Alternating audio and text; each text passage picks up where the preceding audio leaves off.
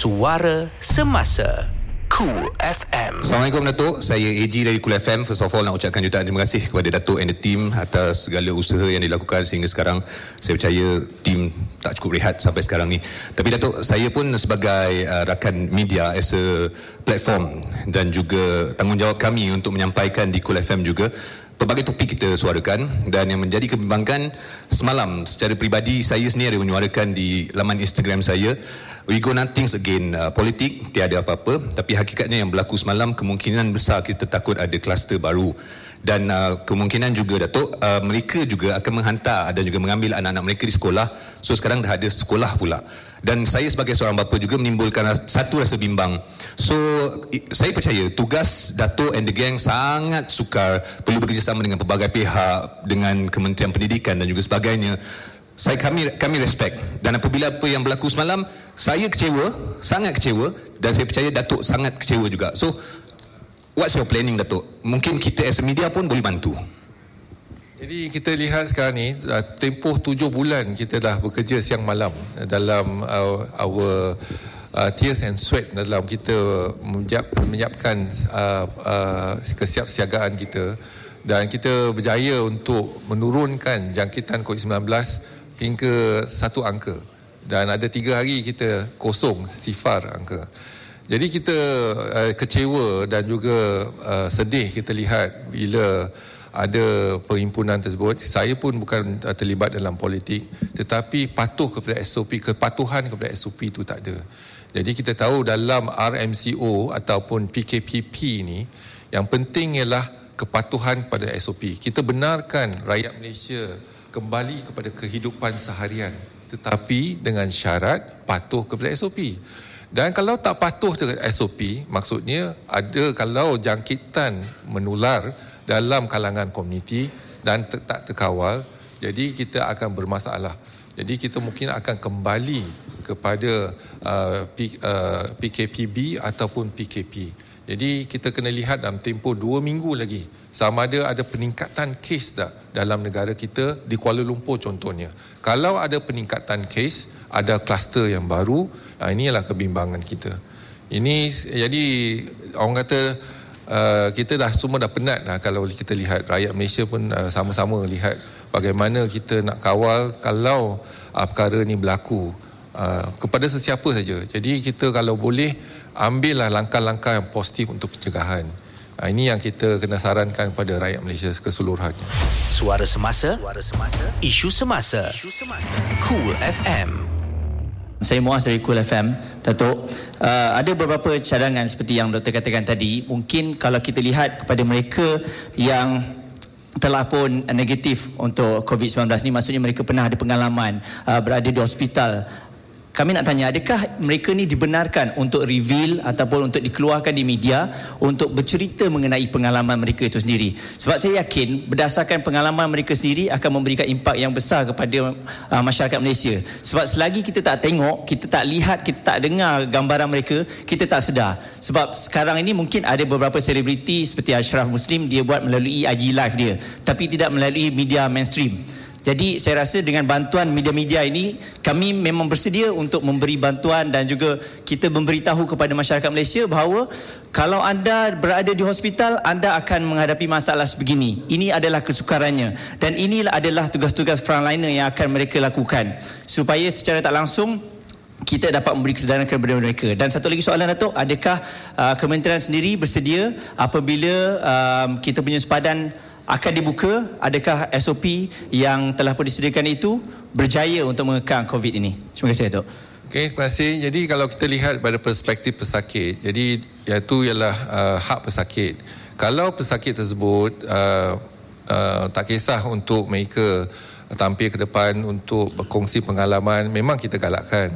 Tetapi isu dia lah kadang-kadang masyarakat kita ada stigma kan pesakit tersebut dan keluarga mereka dan sebagainya. Ini yang yang yang kita rasa mungkin ada pesakit yang tidak mahu untuk tampil ke depan. Tetapi kalau dalam penulisan dan juga ada dua tiga video yang telah diterbitkan untuk mereka berkongsi pengalaman dan juga bagaimana frontliner merawat pesakit di I C U dan sebagainya. Uh, kita boleh terbitkan video-video tersebut. Uh, tetapi kita kena ambil satu uh, uh, tindakan yang berhati-hati dan berwaspada, iaitu uh, patient confidentiality. Itu ialah akta perubatan uh, uh, kita, iaitu tahun tujuh puluh satu. Uh, iaitu untuk kita pastikan kita jaga uh, confidentiality pesakit. Uh, yang, ke- yang kedua ialah uh, isu uh, sama ada uh, kawalan sempadan kita. Pada hari ini kita memperketatkan kawalan sempadan kita. Memperketatkan. Satu ketika dulu kita lihat uh, merentas sempadan pun kita tak bagi dalam negeri. Jadi sekarang ni dalam zon-zon tertentu, dan kebanyakan zon dah jadi hijau. Ada satu dua satu zon yang kucing tu yang merah, yang lain adalah kuning. Tapi kalau zon yang kuning hijau dengan hijau tak ada masalah mereka merentas. Jadi rentas untuk merentas pada negeri kita dah benarkan. Tapi sekarang ni untuk melihat kepada kawalan sempadan, kita perlu memperketatkan kerjasama dengan Jabatan Immigration, kerjasama dengan pihak Angkatan Tentera, melihat pada jalan-jalan tikus. Contohnya mereka masuk uh, secara tanpa izin tu. Uh, jadi kita kena perketatkan juga. Jadi kawalan sempadan ni setakat ni kita perlu diperketatkan. Jadi kita tak ada uh, lihat kepada uh, kelonggaran kawalan sempadan. Dan dalam perbincangan kita dengan negara jiran Singapura dan Brunei uh, untuk melihat kalau keadaan semasa, kalau kita nak benarkan seolah-olah merentas sempadan dalam negeri, merentas sempadan dengan negara jiran kita, kita boleh guna pakai uh, S O P yang dipersetujui oleh dua pihak. Jadi kalau kita lihat, kalau boleh dipersetujui dua pihak, dan bagaimana kita dapat mengawal ataupun mengurus risiko yang bakal timbul. Jadi sekarang ni kalau kita buka P K P P pun, itu ada risiko. Memang kita tahu ada risiko, tetapi kita mengurus risiko tersebut. Dan juga kita benarkan uh, uh, kehidupan seharian kembali seperti biasa, tetapi dengan syarat patuh kepada S O P. Kalau kita patuh pada S O P, unjuran telah pun kita lihat, dapat kita kawal penyakit tersebut patuh dengan S O P. Jadi akhir-akhir ini kelalaian kita, kelekaan kita, kita ambil mudah tak patuh pada S O P. Ini yang kita bimbangkan. Kalau kita tetap patuh pada S O P, kita boleh kurangkan sampai kes sifar pun kita boleh capai. Yang itu pun dah terbukti, tiga hari kes sifar dalam dalam local transmission. Jadi kalau kita kekalkan uh, waspada kita, insya-Allah kita boleh capai uh, kes sifar. Jadi kita uh, menyarankan, menyeru kepada rakyat untuk terus patuh pada S O P. Kool F M sentiasa menemani anda untuk berita semasa. Assalamualaikum Datuk, saya Haiza dari Kool F M. um, Dan uh, saya nak tanya juga Datuk, ada dua soalan. Bagaimana Datuk merangka S O P kesihatan dari peringkat awal? Kalau tadi uh, di awal uh, per, uh, perbualan kita pun Datuk ada bagi tahu antara siapa-siapa yang terlibat. Kerana kami nak tahu juga siapakah pasukan atau penasihat pelaksana S O P yang bersama Datuk di Jabatan Kesihatan, berapa ramai unit-unit yang terlibat, atau mungkin ada selain daripada uh, Kementerian Kesihatan Malaysia sendiri. uh, Dan jika boleh kami ingin uh, mohon Datuk uh, bersama dengan kami untuk menerbitkan dokumentari ini jika diberi keizinan. Dan soalan yang kedua, selain daripada kebijaksanaan Datuk dan juga pasukannya, adakah Datuk juga merujuk kepada mana-mana negara atau badan selain daripada W H O semasa menangani covid sembilan belas ini? Terima kasih.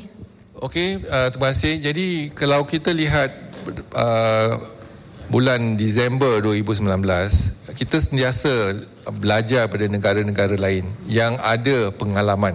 Jadi kalau mereka ada pengalaman, bagaimana kita boleh belajar daripada pengalaman mereka, contohnya negara China dan sebagainya. Yang kedua, kita berpandukan kepada garis panduan yang dikeluarkan oleh W H O. Jadi kita melihat pada skala, skala uh, masalah yang kita ada ataupun cabaran yang kita ada, kita akan berbincang dengan W H O juga. Dan kita lihat tanda aras yang telah dikemukakan oleh W H O, dan ada kalanya kita melaksanakan lebih pada tanda aras tersebut. Uh, itu yang itu yang yang yang kedua. Yang yang ketiga, kita melaksanakan melaksanakan sesuatu kalau boleh menggunakan bukti-bukti yang kukuh. Untuk contohnya menggunakan obat dan sebagainya, mesti ada bukti untuk kita gunakan. Uh, yang inilah panduan kita dalam uh, perubatan, iaitu kita menggunakan kaedah kajian, kita menggunakan data-data dan bukti yang sahih yang kita boleh guna pakai dalam merancang dasar-dasar kita dan juga berpandu kepada W H O. Inilah cara kita uh, uh, merangka uh, dasar-dasar di Kementerian Kesihatan. Dalam S O P kita pula, kita ada jawatan kuasa bersama yang kita bincangkan S O P tersebut. Dan pada kalau kita, da, dalam dalam rangka S O P tersebut ada uh, enam perkara yang kita ambil kira. Yang pertama ialah penjarakan yang selamat, yang kedua pemakaian mask, ketiga kerap cuci tangan, dan kita lihat kepada ruang dan juga kita lihat kepada uh, tempat yang sesak contohnya, dan kita lihat semua cara-cara yang kita boleh mengelakkan, kaedah-kaedah yang mengelakkan jangkitan dalam S O P tersebut. Jadi kita kena lihat kepada operasi ataupun uh, uh, uh, atau cara dalam sesuatu organisasi dan kita keluarkan S O P. Dan S O P ini akan berbinc- dibincangkan bersama dan peringkat kementerian dan juga dengan dengan uh, bersama di, uh, di peringkat uh, antara kementerian. Jadi ini yang untuk kita mantapkan S O P. Dan S O P kita ada dalam uh, makmal dan juga di kesihatan awam dan juga di hospital. Jadi semua ada S O P dia. Dalam hospital contohnya kaedah cara-cara ataupun kaedah-kaedah kita merawat pesakit. Kaedah kita menggunakan uh, mask ataupun P P E, bila kita kena gunakan P P E, respirator dan sebagainya. Itu semua ada dalam uh, tindakan kita dalam S O P. Segala masalah yang ditimbulkan akan kita susuli dan kita akan memberikan uh, pandangan dan juga garis panduan kepada pekerja-pekerja hadapan Kementerian Kesihatan. Dan mungkin saya nak kenalkan yang yang panglima-panglima kita lah. Yang tu yang pertama ialah uh, Doktor Hisham Shah, Timbalan Ketua Pengarah Kesihatan. Uh, mungkin uh, mungkin semua dah kenal. Eh?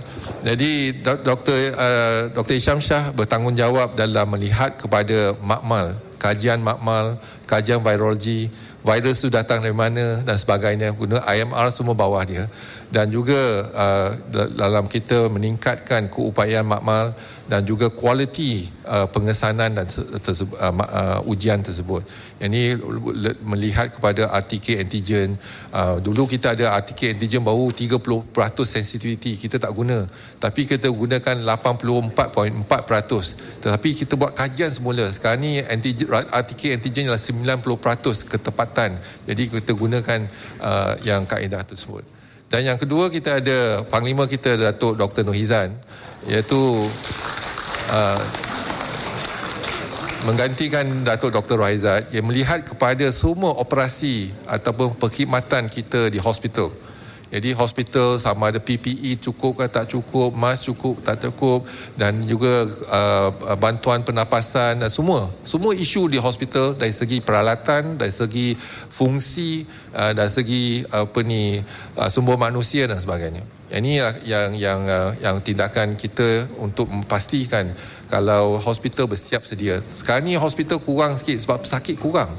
Jadi tindakan yang yang yang paling penting ialah kesihatan awam, iaitu di pihak apa ni uh, kesihatan awam kita punya uh, Timbalan Ketua Pengarah Kesihatan Datuk Dr. Chong dan juga uh, Datuk Dr. Noor Hayati Rusli, iaitu pengarah uh, uh,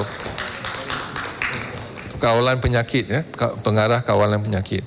Dan kita lihat sekarang ni tindakan kita kawalan penyakit, iaitu uh, penjarakan yang kita amalkan tiga S dan uh, um, tiga W kita amalkan, elakkan tiga S, yang tu berjaya bukan hanya untuk COVID. Penyakit lain pun dah semakin berkurangan. Penyakit berjangkit, contohnya penyakit campak, penyakit chickenpox, penyakit uh, hand foot mouth disease, semua berkurangan. enam puluh peratus berkurangan sebab kita tak bersentuhan, kita ada penjarakan. So jadi benda yang baik kita kena amalkan dalam penjarakan. Jadi ini semua di bawah uh, uh, bahagian uh, kawalan penyakit. Jadi ini penting untuk kita patuh kepada S O P.